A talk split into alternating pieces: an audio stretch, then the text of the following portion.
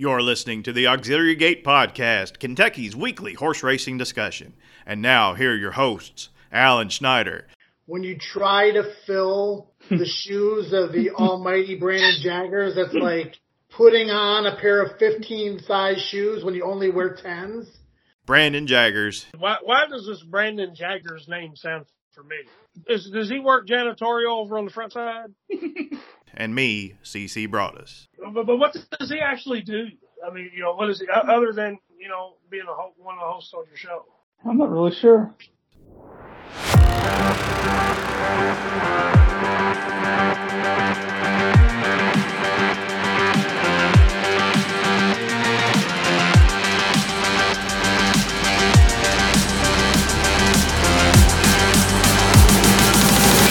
Hello, everybody, and welcome to episode number 130.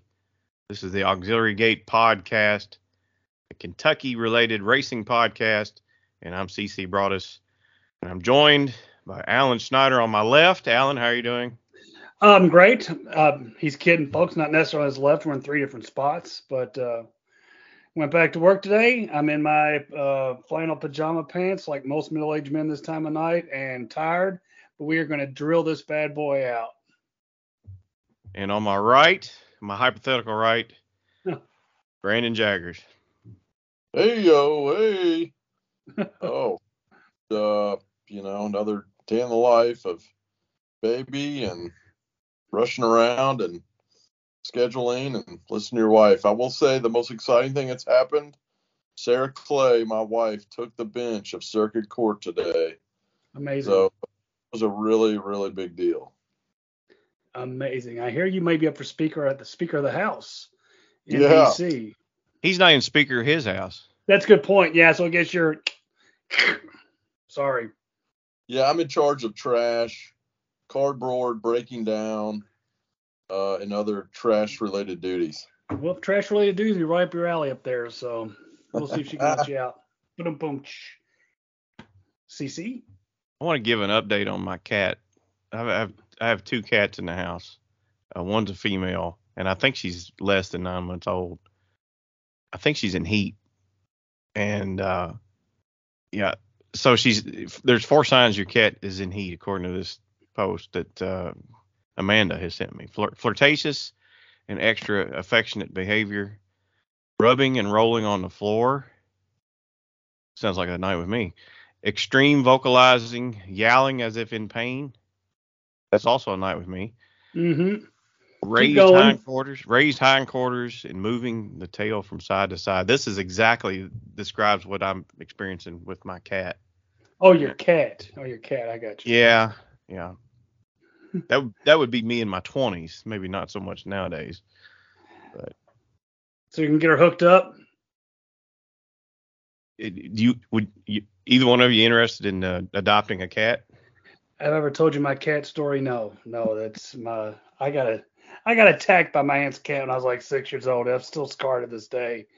Uh, you know, nothing against them, but they're they're not my thing. And my wife knows we have dogs. We we've always had dogs because of it. So no, I'm out. I'd rather have a dog, to be honest. But I mean, these cats kind of came here. They they just somebody dropped them and out of the blue, and here here they are. So No thanks. Sorry, man. I don't know. I I just don't want this house to turn into Intercourse Island, Yuck. right? Mm-hmm. All right, so we we've uh, turned the calendar to another year. Uh, recording this on January third, 2023. Uh, before we get to our guest, uh, guys want to uh, reminisce on the on the year that was 2022. Any any uh, moments that stuck out to you personally in the in the Oh, sport? Oh yeah, I mean, I'm the time uh, that one day where um, I think it was Derby Day when I, uh, you know, Bob wasn't allowed in the in the track, so me and him and Jill and Brody or Bodie I just hung out at that bar out there. Um, Bob Baffert, of course, at that bar over there on Taylor Boulevard. The VFW? It's not the VFW, the one there, Berry and Taylor. The little that's where we watched it. We all hung out there. They're really good people. Uh, we hang out. I had to buy all day, but uh, I mean that was Were a lot there? of fun. Were you there when I got struck by lightning? Huh? Or are we talking about two different bars? No, no. Uh, my bar's fictitious. Obviously, I didn't hang out with uh, Mr. Baffert, but uh, no. Did you get struck by lightning at a bar? Really? No, but it, oh, I'm thinking of the one on Longfield, Longfield and Taylor Boulevard. Yeah, yeah. That's. I think you're thinking. That's of, where Brandon hangs out. You got Fancy. probably struck by an STD or something, but no, I don't know about lightning. in all seriousness, I would say because at the end of the day, I I say this all the time. It's like you know my triumphs and losses. That's that's one thing. I, I'm not concerned about that. I'll do fine. I'd say the highlight for the year was watching uh, Michelle Lovell win the Saratoga Special, uh, getting that grade two victory up at, at Saratoga. Uh, to me, that that's a no-brainer for us. Uh, knowing what a great person she was, how she had the horse. It was her time, and watching her win that race her name going in the record books up there at one of the, the, the country's most legendary tracks, hands down for me. I would put Rich Strike winning the Kentucky Derby at those incredible odds with that incredible ride and incredibly pissing people off for no reason was was second. But I would say Michelle taking the Saratoga Special would be would be up there. Take it away, Brandon. Yeah, I you know I I for my personally I I enjoyed the Oaks this year a lot. Of Uh, course. I, I hit the Superfecta in the Oaks, so that made me feel special with a really discounted ticket. But it also made me forced. You're forced to play a dollar Superfecta, so none of that chump change, those dimes out there. So I'm glad I did that. That covered my my winnings or covered my play for the entire week. But you know, at the same time, I thought kind of the the story horse of the year that really didn't do anything wrong was Epicenter, and then to go off and get hurt in the Breeders' Cup Classic, I thought was really sad. I thought I thought that horse was really good, but I, I honestly I, I tended to like the female, uh, you know, the fillies, uh, that division more than I did kind of the the Colts this year, which is kind of unique. And I'm still disappointed in Churchill's not having the grass. I thought that's, I mean, golly, just get that back. It's such a such a loss. But uh, you know, every track has its druthers, and uh, Ellis, I still am not not fond of. I am much more fond of Turfway Park, but th- that, that's kind of my highlights of the year. I liked seeing Malathaat come back. Um, I didn't care, you know, Flightline just never. It was a beautiful horse, great horse. Did I pick him out from day one and follow him? No, you know, 'cause he's California based. So, you know, you got, I guess, Country Grammer's probably the highest earning horse that year, but I, I can't tell you I got excited about watching him either. So I like Nest, Secret Oath. Um, I didn't care for Jackie's Warrior ever, and I like Malathaat a lot. I thought Malathaat was a beautiful filly. So, or now a mare, but uh, those are kind of my highlights overall betting. I thought I did okay. You know, missed some Okay. scores, and I really appreciate Farmington Road. yeah, there you go. Happy Oh. that day. That was a hell of a strike. Get out of here with that. Take a hike. yeah. CC, you, how about you, pal? I mean, I, I echo all sentiments. Now, I, I, I'm on a different side of the fence with Flightline. I thought his Pacific Classic was the, uh, that was one of the most breathtaking moments I've experienced in a long time. Uh, watching him win the Pacific Classic, that that that was a draw jaw dropper. And then getting to see him in the uh, the Breeders' Cup, I got I was gifted a ticket to the Breeders' Cup both days, and I, I enjoyed that a lot. Uh, before we uh, before we uh, change gears, any disappointments this year? I, I'll lead off. I thought Kentucky Downs was a uh, the the in the on track experience was a disappointment, and I'm gonna focus a lot of my ire of 2023 on on getting getting them set straight because I just don't like uh, uh, I just don't like their setup. I don't like being That's a great Uh, point. forced down down at the quarter pole uh, for you know where you're not part of the part of the action. I just I'd rather stay at home, and I enjoyed going to Kentucky Downs, but uh, I enjoy the racing, but you're on point. You're on point, and that is not cool. It's just let's put it. Let's call it what it is. It's not cool. Uh, I didn't go this year because I wasn't going to put up with that. Uh, I know more about this game. I don't put a ton of money in it like some people do, but I put enough where I should be relegated, and not just myself, any other people like that, to such third-class citizenry. Correct? Um, I would echo those sentiments wholeheartedly. Get the shit together. That's a bunch of crap. I support you, Tracks. I will not support you if you continue to do that. You are correct on that. Brandon, outside of your wagering this year, is there any other thing, anything else that stands out? Uh, in horse racing, yeah, Yeah. I've had had a a lot. baby. I had a lot of distractions this year, so and I don't disagree with you that Flightline Pacific Classic was a great race. I just I've been preoccupied since about June. you know, with my wife's uh, just campaign, I had to run, lost my dad uh, to cancer. I've had to reposition my mother. You know, just a lot of stuff. So it's about all I got. I kind of I'm ready for 2023 to be uh, reasonable and a lot more enjoyable. This got modeling. We're looking forward to at least two podcasts with you in the coming year. At least two. There's a fight just to get on tonight, but I'm here and I'm excited to hear our guest. All right. Well, let's turn our attentions to her right now, and uh, I will do the honors. You know, we should rename this segment probably like Meet the Person That's on the Program or something like that. Because one of the best things about this podcast for us, we get to meet people that normally we would never, ever, ever get to, to hang out with or, or have a conversation with. And uh, this session is no different. Uh, our guest this evening is a trainer but she also wears many other hats on and off the track, including social media influencer, which we will get into later. She has worked under some of the best trainers in the game. I understand Rusty Arnold, Larry Jones, Mark Casse, and Todd Pletcher. Uh, these days, working for herself now, she finds herself in the winner circle often on the Kentucky circuit, most recently with a horse named Dream Traveler at Turfway in December. We're talking about none other than Karyn Wittek. Karyn, how are you this evening? I'm good. How are you guys? Doing well. Uh, Karyn, uh, I understand you live uh, close to, uh, uh, you live in Oldham County, right? Yes. La- LaGrange. Yep. We're out in Okay. the Grange at High Point. So, uh, where are you based? Where's where where do you keep your horses? Mostly at High Point, but this spring I'm going to look to branch out. I have quite a few Indiana breds, so I'm, I applied for stalls last year and I didn't get approved because with the um, Chicago circuit, you know, with Arlington closing down, a lot of the Chicago trainers went to Indiana, and so they didn't have a lot of stalls available. So I'm going to try to get some stalls at Indiana and maybe apply for some either at trackside or or um, turfway just to kind of split the string up a little bit. You split the string. Now, would you travel back and forth uh, to, to Indiana, to Louisville, or split your week up? So, how how would you handle that? Yeah, I just split my week up, maybe spend a couple days there and a couple days here. How many how many horses do you care for right now?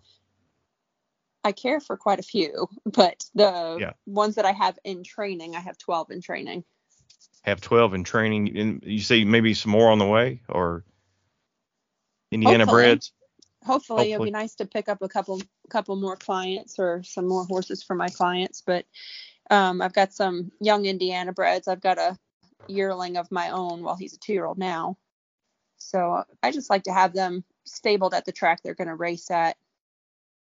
You know, it gives you a little bit more of an advantage than when we coming from High Point. It's kind of hard to win first time out with a horse that's never really seen the track or you know Mhm. you might ship them up once or twice but they're still looking around a lot and just race day is very different Tell us about High Point. I think uh, I think Billy Denzik used to be out there. Maybe Jeff he Hiles. was Yeah. yep and jeff Hiles keeps his horses out there steve dunn is out there um, brian waltz has he's got a lot of horses out there he's probably got the biggest operation out there i think he's around 70 you know he fluctuates because he breaks a lot of babies for other trainers and sends them out Right. um, pat huffman's there Troy Is that a- Synthetic track only. we have three tracks at High Point. There's a quarter mile indoor. There's a it's like between a half mile, five eighths uphill gallop. That's synthetic. It's poly the old poly track, and we're supposed to be getting the poly track from Arlington this month, and, and they're going to redo the poly track uphill, and then it's a dirt three quarters dirt uh, main track. Okay. So I, I suppose you used the uh, or made good use of the uh, the indoor track last week uh, around Yeah. Christmas, right? I did not train when it was that cold. Okay. and the horses were fresh. They had about three or four days off with the cold weather.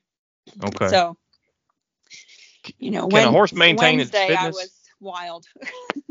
Wednesday, can a horse maintain it, its fitness uh, even though having three or four days off? Yeah, the thing that you really have to worry about them having um the the time off is maybe tying up a lot of times. So it's real important to cut their feedback and um sometimes you can it depends on horses that are racing. Like I had Bodie full and Hemp Heaven racing that week, so I didn't want to give them any tranquilizer. Like usually we'll give them a little bit of liquid ace or something to help calm them down so that they don't tie up. But I had to deal without it um, with those two. But uh, luckily, nobody tied up. We didn't have any incidences. I survived the couple days. I was cursing quite a bit, but I survived. I can imagine. So, where are you from originally? Staten Island, New York. Wow. Okay. So, how did you wind up getting into the to the industry? My dad likes to gamble and bet the races, and he always would take us to the track as kids. And I was just obsessed with the horses. So he would take us to Monmouth all the time, and uh, I would just go head straight to the paddock. And I'd stay at the paddock all day, petting the pony horses and watching the race horses walk around while he bet. And that was like my favorite memories as a kid were Monmouth Park. And I just always wanted to be a jockey, but when I was about 10, I was taller than most of the whole jockey colony at Monmouth. So I decided that probably wasn't going to happen. And uh, I looked into training. Uh, now, you had to stop along the way with. Uh, uh, uh, do you take a, like an equine management degree or something like that at, at, in college? I did. Yep. I went to SUNY Cobleskill, upstate New York, and I got a thoroughbred management degree. And because I didn't know anybody in the racing industry, and New York is a little bit tougher to try and get on the backside, I didn't I didn't know what I was supposed to do, and you know you have to be licensed, and so they got me um, an internship with Rusty Arnold, the ones my first after my first year of college, they got me an internship there, and I made connections. And then when I graduated the next year, then I just called up the people that I knew and got licensed in New York. And uh, one of the kids that, that I went to school with, his dad was the starter in, at Belmont, um, Dave Duncan. mm-hmm. And so I went up to him at Belmont because my house wasn't too far from Belmont. And I said, I want to learn how to gallop. Can you point me in the direction? Like, who should I go to? And he's like, Oh, go over here to Todd Pletcher. He's got a 100 head of horses. He's got, you know, he's got horses at every racetrack. He's got tons of babies you can learn on. So that's what I did. He walked me up to Todd Pletcher and I was like, Hi, Mr. Pletcher. I'd like to learn to gallop. And he was like, Do you ride show horses? And I said, Yeah. And he's like, All right, you can start tomorrow. Go up to Saratoga. Damn. and I started I I they used to laugh at me because I never turned around. I just jogged. I would jog everything in the barn. just I never I never went the right way and gal. I just jogged ten horses a morning. But it was So- awesome because I got to ride some really cool horses.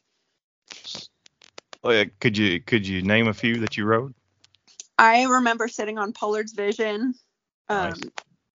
I remember this horse Value Plus, Irish Road, hmm Balto Star, but I would just, just jog them. You know, just- and I just remember thinking, if I fall off, like these horses are worth more than my life right now. Just Stay I on. remember- Value Plus had a big buzz at Saratoga. I remember that he was a One on debut. One on debut. Yeah. He I'm outworked in his the- win photo. Oh, oh really? really? One of my Yeah, first win cool. photos. I have it in my, my basement. I know he outworked a, a Pletcher three-year-old that had a big reputation. So Value Plus, yeah, he was he and it Oh, turned he out to was be a pretty decent sire. Yeah, big gray horse, right? And Yeah. I want to say Balto Star didn't Balto Star win the Jim Beam or something? I, I want he won one of the big Turfway stakes. That's right. He won the Yeah. Jim Beam back in Yeah. the day at Turf. You know, it was kind of before like it was before really cell phones back, back then. And Right. so like I didn't really take as many pictures, but I do have some pictures and I just like I'm looking at these pictures and I'm like I don't remember who this is that I'm on. I wish I would have taken better, you know, Yes. taken better records of who I was on. Yeah. So what was it like working for Pletcher? Was it like a difficult regimen? I mean, it, were were they fairly buttoned up Or They are very organized. Everything is very organized. It's a well-run ship there. And Todd amazed me because I remember there was like he, you know he's got a string. He had a string at Belmont. He had a string at Saratoga. He had a string at Monmouth, and you know hundreds of others. And Todd, he would come in and he would go, "This horse is supposed to train with back bandages. Why doesn't he have his back bandages on?" Or this horse gets a tongue tie. And I'm like, how does he know this? Yeah, yeah. How does he remember? yeah. But a lot of those big trainers, they're that way. I mean, their, their memory is just insane. They don't miss a beat. That's incredible when they, you know, they're in charge of 200 horses, probably 250, something like that. I think he probably had more than that. 'cause May- I maybe think more we had that. like 90 at Saratoga at the time that he, you know, it's crazy. What was Saratoga like? Saratoga is amazing, and especially being in college, it's just a straight party the whole time. Mhm. Tell us about all that. All the superstars of racing show up there, and everybody parties pretty much every night. I couldn't hang, and I was in college. So I how mean, did you party when you when you had to be at the track that early in the morning? Is that I mean is that something Uh, everybody sometimes deals you with? just go straight through. Oh my gosh. I remember I remember being with a friend of mine who was in the same college program and we were out all night and we were like, well, it's like an hour till we have to start work, you know, at 4:30 in the morning. So do we just stay up or do we sleep for 30 minutes? And I remember we just we stayed up and we went straight to work, walked our horses and then slept all afternoon. Uh huh. Could you do a good job? I mean, after uh, after a night like that, I mean, did it affect your work? I was a work? hot walker at that time, so it Okay. didn't really matter, but but uh I definitely wasn't galloping at that time. Uh, also worked for Larry Jones, right? I loved working for Larry. Larry's such a good horseman. Where where were you in, uh, or what what uh, what track were you at working for him? Churchill. Churchill I used mainly. to- Okay. Um, I was galloping salary for Jinks Fires, and um, I would freelance for Larry. I got you. And he's just he's such a good horseman. I really liked working for him. That's I quite learned a a lot lot from winner. him. Did you get on Yeah. the Oaks winner yet? And uh, uh, spell, proud spell, by any chance? No, Darn. no, that was after me, and Eight Bells was before me. So Okay. Okay. I wasn't around any of them. I remember um was it uh hard, he had hard spun in the barn. Yes, second in the Derby. Yeah. Havre de Grace, he had Havre de Grace. I don't know if he ran around. I don't know if he Yes, ran around and here. I actually broke Oh, I broke babies for the woman that bred that mare. Wow. So that was really cool being around Wow. her. I never got to get on her or anything, but I got some pictures taken with her. Karyn, your Twitter handle is cranky seven two nine. Is there anything we should infer into that? it's a nickname my mom gave me as a little girl. Okay. Did- Did you earn? Okay. Yeah. Did you earn it? What about today? You still the nickname still fit? She still calls me Crank. Okay. Crank or Cat. and that was So- like my original AOL name, so I just kept it. so I looked at your TikTok profile, Uh-huh. and I, I got to say your game is pretty prolific. Uh, you've got a, a few of your posts have garnered millions of views. Uh, how did that come about? I wanted to find a platform that I could just make vid- like post videos of my horses breezing and add some music to it to send to my owners because a lot of times you take videos and you hear all these people talking about the same stupid stuff in the background or and I, I just kind of wanted to muffle them out and just put some music to it. And a young girl uh Electra Boone was working for me at the time and I was like Electra like I seen that you're on this app. How do I do this? And she was kind of like explaining it to me. And so I got on and I made a couple videos and kind of played around with it. And then a friend of mine was uh, out at the barn one day and I was like here get some video of me riding. I said let's just do like little snippets and and kind of make it artsy fartsy and in the one clip the first clip I was putting a tongue tie on a filly and that blew up.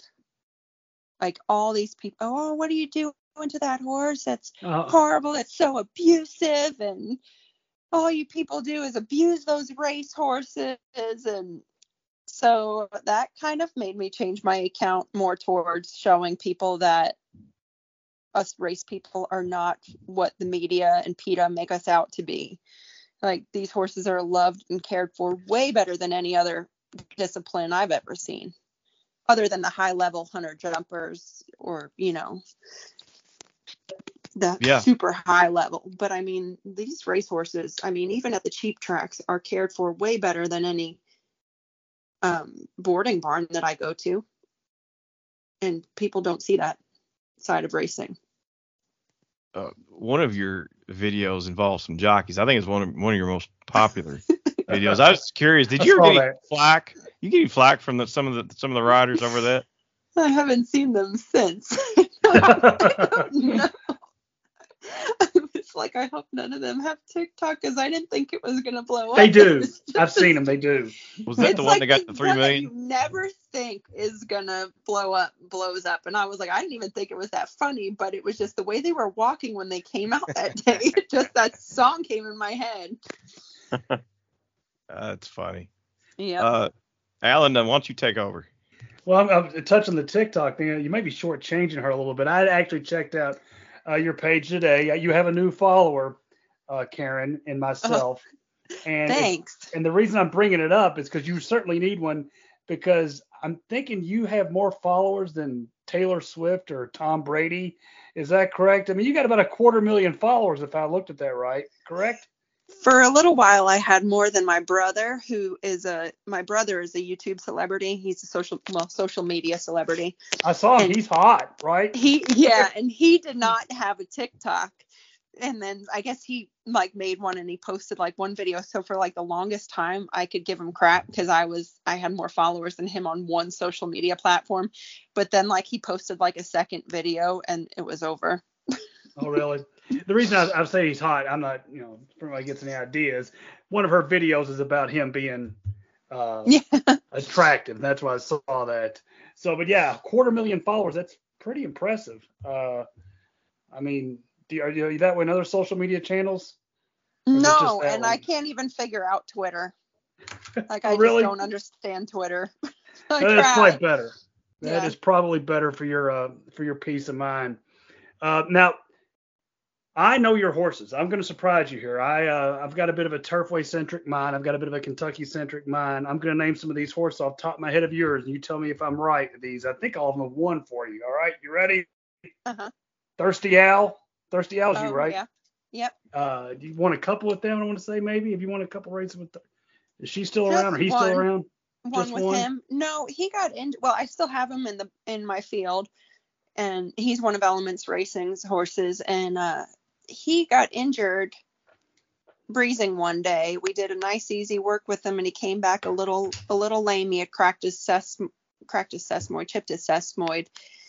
So he's retired from racing. We we uh, the owners removed the sesamoid, and he's just rehabbing at High Point, and um, I don't know what we'll do with him if we'll make him a riding horse for somebody. He's just the sweetest horse. He's so cool to ride. Anybody, anybody could get on him and ride him around. He's happy. I think me and Lace may still run. Is that correct? She is actually in the January sale. Oh, really? But are you, I'm Yep. so far. These are off the top of my head. You're right. I mean, uh, I think CC mentioned Hemp Heaven, a real nice, like fifteen thousand dollar claimer, Hemp Heaven. Yep, he just ran fourth on last Saturday, uh, had- New Year's Eve, up at a big, big second before that, as I recall, off the layoff, Yep. if I'm not mistaken. We were trying the- to steal it. And trying to steal one of one of the horses that we wanted to talk to you about today. You got a little bit of notoriety for this one, winning a few weeks ago at Turfway. There's a bit of a backstory behind it that's of interest. And yeah, by the way, Declan Cannon, a buddy of ours, rides for you a lot. And he won on this horse with, with a great ride. It is uh, the aforementioned Dream Traveler. Uh, Yep. Was that was that an allowance race? I know he's like 25, 30 to one that day. It was a maiden 15, I believe. 15, okay. Yeah. But there's some backstory to Dream Traveler, and it was a great win.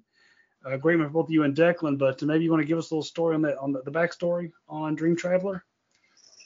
So his owners, the Ritters, they have a breeding farm in Winchester. They're called Ledgelands Farm. They breed and sell horses.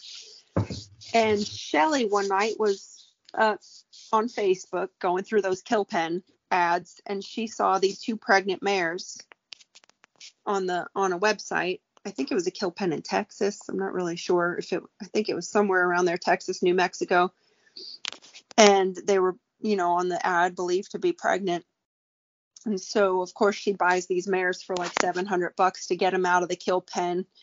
And uh, she found out the story. It was an old man that had them and bred them, and the stud was a horse that had never raced, but he had some decent breeding. But I don't know why the horse never made it to the racing. So it was pretty much this guy's backyard bred and he was an old man, so I guess his kids made him get rid of the horses and he thought they were going to good homes and they wound up in a kill pen. So Shelly got a hold of them and um, she found a way to ship them back. I think she gave the other mare to a friend of hers and then she kept Dream Traveler's mom. And she, you know, since he was by a no name stallion and the mare hadn't done anything, she sent him to Indiana to try and give him a shot at winning something being an Indiana bred. And so she sent me a picture of him because I have a couple horses for them and we do deals where we work it out where we're like 50 50 ownership. Mm-hmm. So um, she sent me a picture of him. She said, Would you be interested in taking this one on? And uh, I looked at a picture of him and I said, Well, he's really good looking. Who's he by? And she's like, Nobody, out of nobody. He's Indiana bred. And I was like, Well, I really like the way he looks. He just had a really nice hip on him and really nice, really nice body. So I said, I'll try him and uh, I took him, and he just did everything right. He's just such a cool horse. And when we started breezing him, I said, "Man, this little sucker's pretty quick." And uh, when we got him ready to run, we ran him. I wanted to run him on the grass. He felt like he would like like turf to me. And there were no Indiana bred races on the grass. So I uh, entered him in an open company race, and he drew the nine hole, which was the outside post. And the horse to the inside of him, which was the eight, completely blew the turn, going five furlongs on the grass, and pushed him pretty much to the receiving barn going around the turn. He lost a bunch of ground. He still ran a good race, but he was just completely knocked out of it from the turn. And then the next two races we had for him were on the dirt and he didn't show us anything. And I was kind of disappointed because I was like, man, he works so good and he feels so good. I can't believe like he's not showing anything in the races. And I was kind of disappointed. So I said, let's try him at Turfway and see if he likes the synthetic. And he really liked it. like yes, he, he figured it out.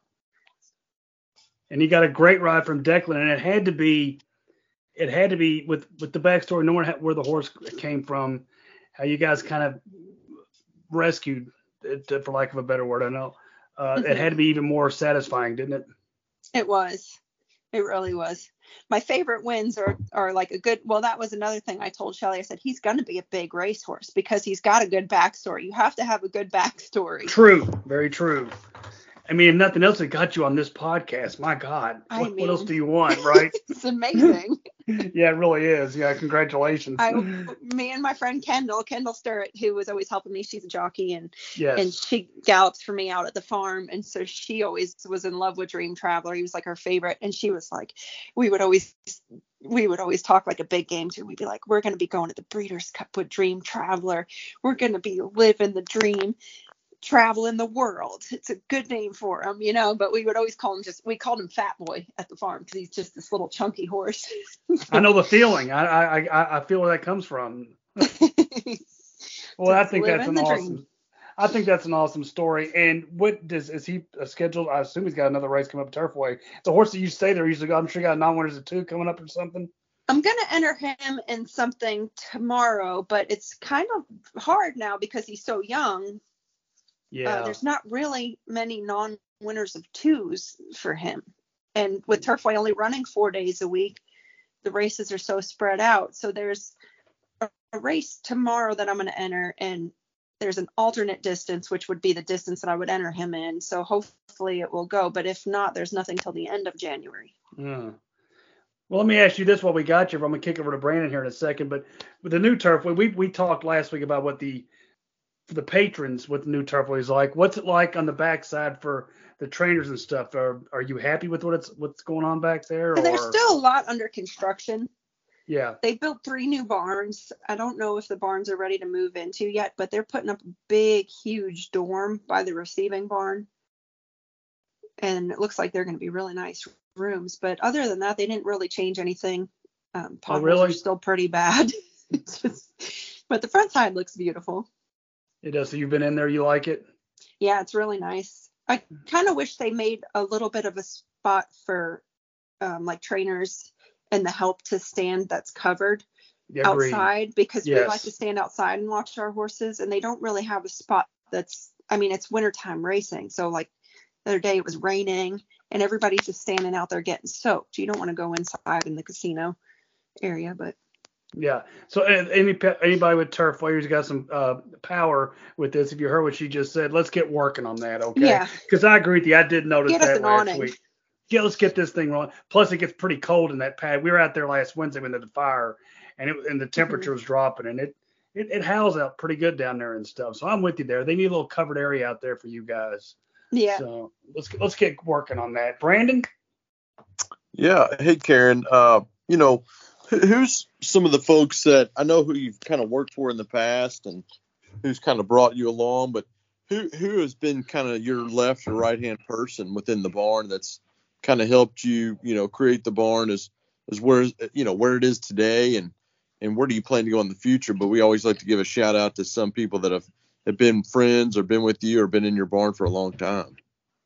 um I have a groom that's been with me for a couple years now my groom Angelus but um yeah my groom Angela she's really reliable. She's she's good help. And then um I've got Kendall that helps me gallop a lot and she's she's just really good. She's you know she she's a hunter jumper girl before she became a jockey and you know I trust her and I know I know she's not going to go out there and just let a horse run off or you know she knows when one's got something wrong with it and she gives me good input as well Do you own any racehorses right now yourself or too just the tra- many too many that are in training?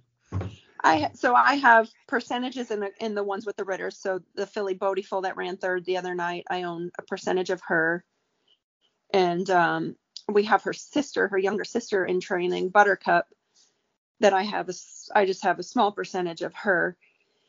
And Dream Traveler, I have 45% in him. And then I own my own filly, Pretty Heart. She's my homebred and I have another homebred. He's a free drop Billy.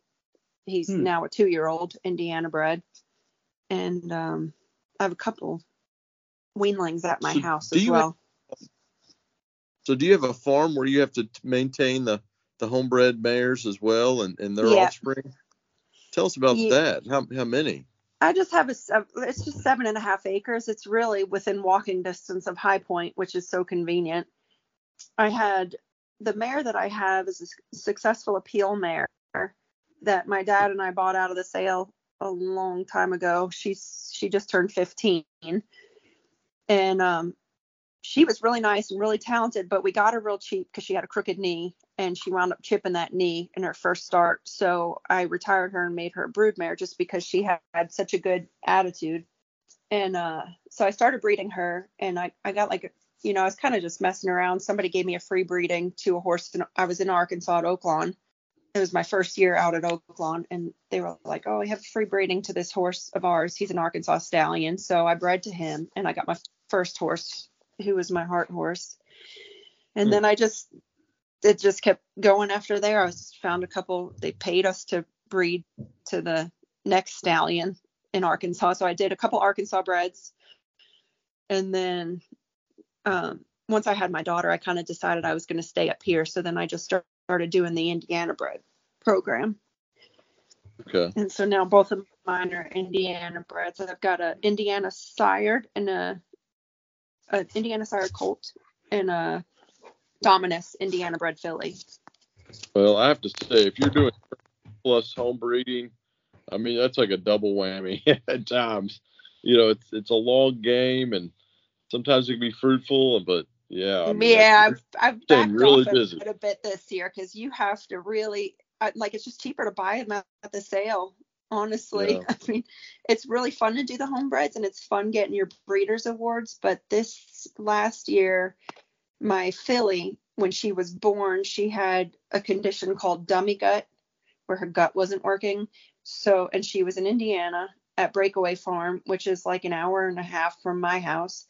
So, in the middle of the night, Janice, the farm owner there, she calls me and she's like, "You got to take this baby to the clinic. Her gut's not working, and she's got acid reflux coming out of her nose." And so I jump in my truck and trailer and I drive to Breakaway. I get there about midnight, pick up the mare and foal, drive to Hagyard, which is another two hours from there. You know, I'm there. I got home around 4:30 in the morning. Um, my baby stayed there for about a week and a half, and that was a nice ten thousand dollar mm. vet bill. Ouch. Yeah. Mm. Yeah. Yep. God. and she was a week old and now because she's alive i have to also pay my stud fee so mm. oh, i Oh was yeah. like i could have bought a really nice yearling and saved myself two years of bills for as much as i've got right now but I'm with it. just keep Right. telling Well- myself that well, see. uh, CC, turn it back to you. All right, Karyn, let's get down to brass tacks. So I've been stalking your Facebook page. Lucky for you. yeah Have you have you been involved in uh, MMA in your past?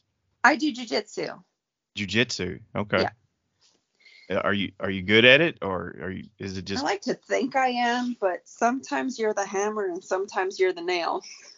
okay? Well, the reason I ask, we're we're putting together a, a battle royal, like an old time wrestling battle royal. I think we're gonna do like a like a cage, like an octagon cage, or maybe just a wrestling ring, and we're put it in the middle of Churchill Downs and sell tickets. And we've got three entrants I- already. Can I pick who I want to? Well, we're looking. We're trying to. I'm trying to get 30 people, and we've we've got Frank Miller and Farron oh my goodness, that's so Farron, funny. yeah, Farron, Farron Peterson, Peterson. and then Brandon is also going to be. He's our third guy, so it, we can put you in at number four. All right, count me in. You're you're in. Okay. Uh, I don't know how. uh, Alan's putting together the details. So Oh, I am. Well, I guess Yeah. we need to get Chelsea Bailey too, right? Oh my, yeah, but don't Yeah. put me against Chelsea. Chelsea's my buddy. I don't know. We don't. We don't know her, but we know the rest of them. What is it? Yeah. Chelsea's Chelsea's tough. She's one of my best friends, and um, when she wanted to learn to gallop, she um, they people had pointed her in my direction, and so that's how I met her. She wanted to learn to gallop, so she started learning for me. really? and we just became best friends just, just because we have so much in common and uh we go and we would train at the gym together and then she did a fight in tennessee so my boyfriend he cornered her because she didn't have a coach and stuff and she's she's tough she's What- really she's really scrappy chelsea What is it about women really in good. racing that, that they love the MMA? I mean, that's awesome, but and- and all those things like that. Uh, Farron's into it, and uh, and you say you do the jujitsu. Is there other other women who are into that we don't know about in the game? Nancy Holthus, she doesn't train, but she's obsessed with the UFC and MMA and stuff like that. So she knows like all, all the stats. Like I think she probably knows more about MMA than she knows about horse racing. We've had her on before, haven't we, Yeah. CC? yes, I didn't last, know that about her. last Yeah. winter she did. Yeah, she, yeah. I, I kind of. I think I did know that. As a matter of fact, that she likes. yeah, she, she likes used. I think she used to commentate on MMA Really? hmm All right, we before she did the horse racing. Let's- Uh, so is there anybody else we should get for this? Because we got a pretty good team right now, CC. I think we, Right. we could we could win. I some mean, of race trackers in general, anybody that rides or works with horses, you're naturally so much stronger than than normal people. Your grips are super strong. Mhm. and you're kind of like I don't know, like resilient, I guess. I don't. I Well, you scared Brandon off, so tough. Right. it's pretty. Brandon, Brandon's, you already- yeah, he got, Brandon's took off. So. He got mad and left. So I remember when I when I first started working at the racetrack, um, when I was working for Todd Pletcher and Michelle Nehai, Nehai used to gallop for him. Yeah, I know you're talking about This is before she was a trainer, and I remember her breaking her ankle and wrapping it up with an ace bandage, and she was like, "I can I can ride, I can still ride," you know, because when you're out when you're out of work, you're out Yes. of money, like you don't make any money. So most exercise riders and people on the track will just, you know, you got a broken leg and they're just wrapping it up and like, I, I can still ride. I can still ride. Jesus Christ! Did you ever do that? Breed of people. Yes. Mhm. Oh my God! I broke my leg and um, I've had a really bad tibia fibia a compound fracture at Philadelphia Park, and I about I had like this big foam pad that would go around my leg, and they put a rod in my leg, so that kind of acted as a cast. I didn't have like a big clunky cast on my leg, and I remember taking it off and and I climbed up a fence and would throw my, I would like lob myself down on a yearling that I had that I had just broke two weeks before I broke my leg and ride her just because I couldn't stand that riding. But I You was should put that on with my broken TikTok. leg, but I was still God, finding bless. myself horses to ride. Uh, well, doing what you love, and you got to pay the bills, right? People, I blew out both my knees. Really? Yep, and just wrap wrap it up and go on. Yep. Wow. Good What do you night. think, CC? Are they tough enough? Yeah, They're I tough think the enough. only time I really took a lot of time off for it was um my right knee. I had my ACL reconstructed. I had I, well, I got a cadaver ACL, and so that was that was quite a bit of time. But My God, woman, and you're still and you're still doing the jujitsu with all that? yeah, I just um I blew out my left knee in March, and so I just started getting back into my jujitsu here about two months ago. It's it's a good workout, good stress relief. Jiu-jitsu is more of a of a, it's a you know they call it human chess, so it's very mentally stimulating too. Jiu-jitsu is a lot of fun. Well, there you go, CC. Well, Karyn, just one more question. We'll let you go. Uh, I was, like I said, I was stalking your Facebook page and went back and I think I found a picture of you in the winter circle with uh, at Belterra Park with uh, uh, Kentucky Derby winning jockey Sonny Leon in the saddle. You're, you're Oh, looking yeah. at a picture like that and just think, man, that could be me. Yeah, Sonny, Sonny's. It was so cool to see him and Eric Reed win the Derby because, you know, they're just coming from Ohio, and Eric's got a lot of nice horses. You know, he's got some good owners with some money, but it was just so nice to it. It made you really feel like, hey, I could do that. You can do that too. Exactly. me. So we'll- yes. I al- Why always said that Rich Strike's Kentucky Derby win was uh, that, that may have been the most important victory for people like us because that, that that you know we've got a shot to to Mhm. achieve something like that now. So yeah, I, I, why, Yeah. why not why not Karyn Wittek, right? And I've always said Sonny Sonny is such a great rider, and I always joke about it with uh, one of my owners because his horse, um, he got mad at me one time because I put Sonny on the horse, and he was like, I don't know who he is, and I'm like, he's a great rider. He's like the best rider at Belterra Park at like at this time, and I was like, he's super aggressive, and he he was mad at me, and he was like. He was pissed, and so then after Sonny won the Derby, he just he would you know, he was just making fun of himself and he's like, Oh, that's Sonny Leon and you almost got fired over it. So let's think about this for a second before we let you go. You, in some ways, had a shaped the winner of this Kentucky Derby, did you not? Had you Oh, one hundred percent. Had you not introduced Sonny Leon to Eric Reed, you not only had a, a hand in this year's Kentucky Derby win, but you also Sonny Leon's ride goes down in lore, right? In, in lore and history. So, and I hear Yeah. Jayla crying in the background, but Oh, she she realizes it too. Yeah. Uh, you had a I hand in this year's Ken- compensated for it. Uh, yes, we need to bring that up, CC. We need to get a petition started. Yeah, one one percent at least, right? Get on it. Yeah. I could at least Pay my pet bill to Hagyard with that. That's a great. I did not realize that, but yeah, you. I mean, it's it's funny how this world works out sometimes, right?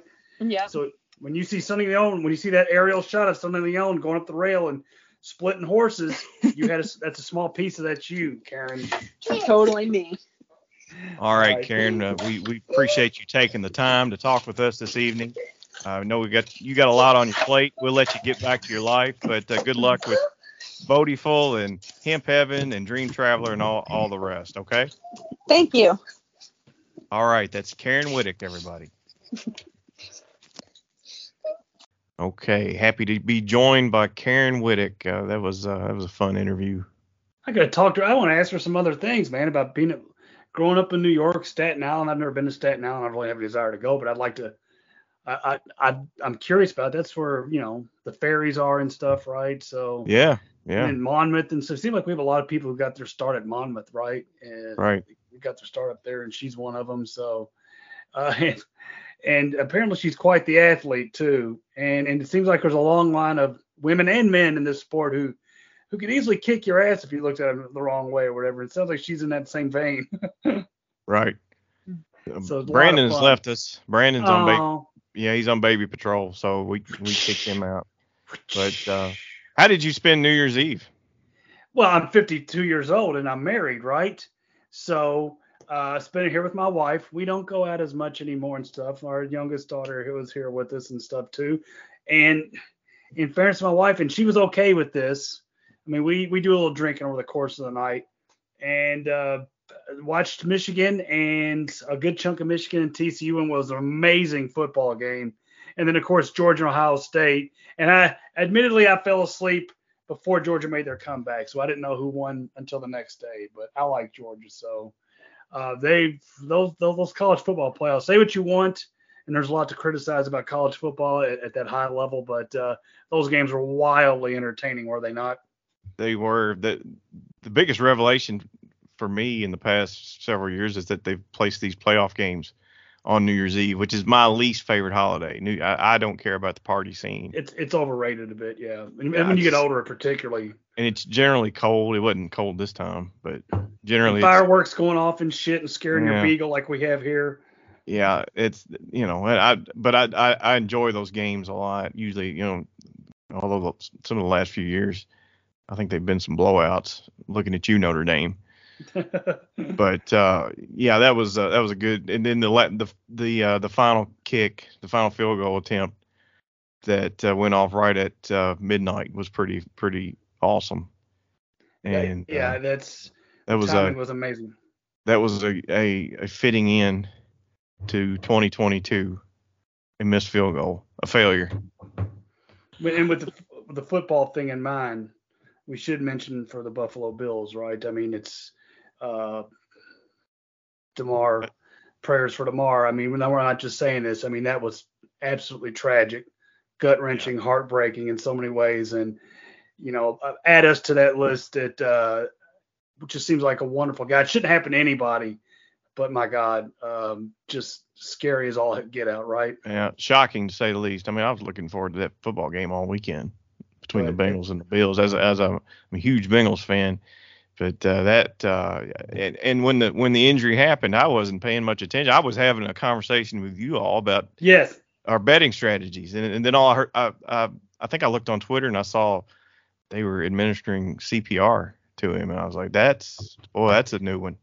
Yeah, you you told me about it. I and then I went and turned the game back on, and I couldn't believe what I was seeing. And That uh, incredible. That's just something you don't you don't expect to see. But a lot of things floating around and stuff. Whatever the NFL, I don't know if the NFL did the right thing. I don't. I'm not going to get into all that judgment stuff. People like to do that. I just, at the end of the day, let's just hope that uh, Damar Hamlin and um, recovers. I don't know what the latest is. We've been doing this for an hour and a half. Something may have changed since we started doing this, but uh, he seems like a wonderful guy and just, just, just awful. And it's, it is just a game, folks. It really is. At the end of the day, you always got to keep that in mind. So, uh, prayers out to him. But anything And else we want to touch on? Yeah, before we close out, we got to give a shout out to our buddy Sarah Hamilton who won. Oh my God, is she on fire? Yeah, she won on- a stakes, her first stakes of her young career. I mean, hasn't been in the game more than well as a trainer for for 18 months, maybe something like that, 19 months, and she's already earned her first stakes victory at uh, Turfway, but via DQ. Yeah, When, it was a bit of uh, a the dri- BG Warrior drifted out and Lily's Yeah. Millie got Lily's up. from Millie, but a, a filly that she gave out on our show last winter. Yeah, and here it is now. Last one or last two starts, and convince the the maiden win was convincing, but we're we don't want to just focus on the stakes win for Sarah this day because every two year old she puts out is firing, and, and when I say firing, is running big time. She ran second at about 20 or 31 with the horse she told us about last week, big against a really good field. There was a Juddmonte, a Cox Juddmonte horse in there, well bred horse, a few others in there. And it took a Wesley Ward Kent to Sormo monster to beat that horse. I'm telling you, man, when Sarah Hamilton puts out a two-year-old, you better you better be paying attention because you know the way betters are. They're going to bet the names, and they're not they're gonna they're not gonna bet the Yep. lesser names. And I mean, I don't know how many second place finishes at Giant Odds she's had this meet with nice young horses. That means there's wins coming their way too, right? Yeah. So right. um, she's and when she tells one tells us one's good, they're good. Uh, She knows her she knows her stuff. So hats off to Sarah. Indeed. Okay, let's wrap this up. Uh, episode number 130. want to thank Karyn Wittek. Uh, we want to show our, our gratitude to our Brandon Jaggers for gracing us for 12 minutes. yes, thank you, Brandon. Yeah, thanks a lot, pal. And uh, so we'll we'll sign off here. So on behalf of Alan Schneider, I'm CC Broaddus reminding you that gambling money ain't got no home.